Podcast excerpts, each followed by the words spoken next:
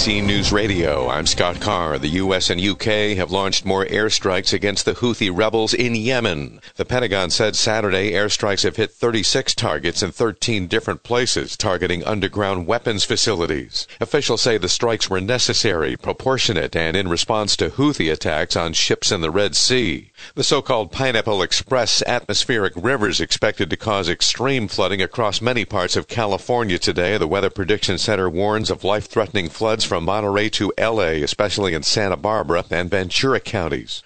President Joe Biden has won the Democratic presidential primary in South Carolina and is now in Nevada ahead of the primary there on Tuesday. Biden's expected to visit the historic West Side in Las Vegas, the area where black Americans founded their own casinos off the Vegas Strip about 100 years ago due to segregation. Scott Carr, NBC News Radio.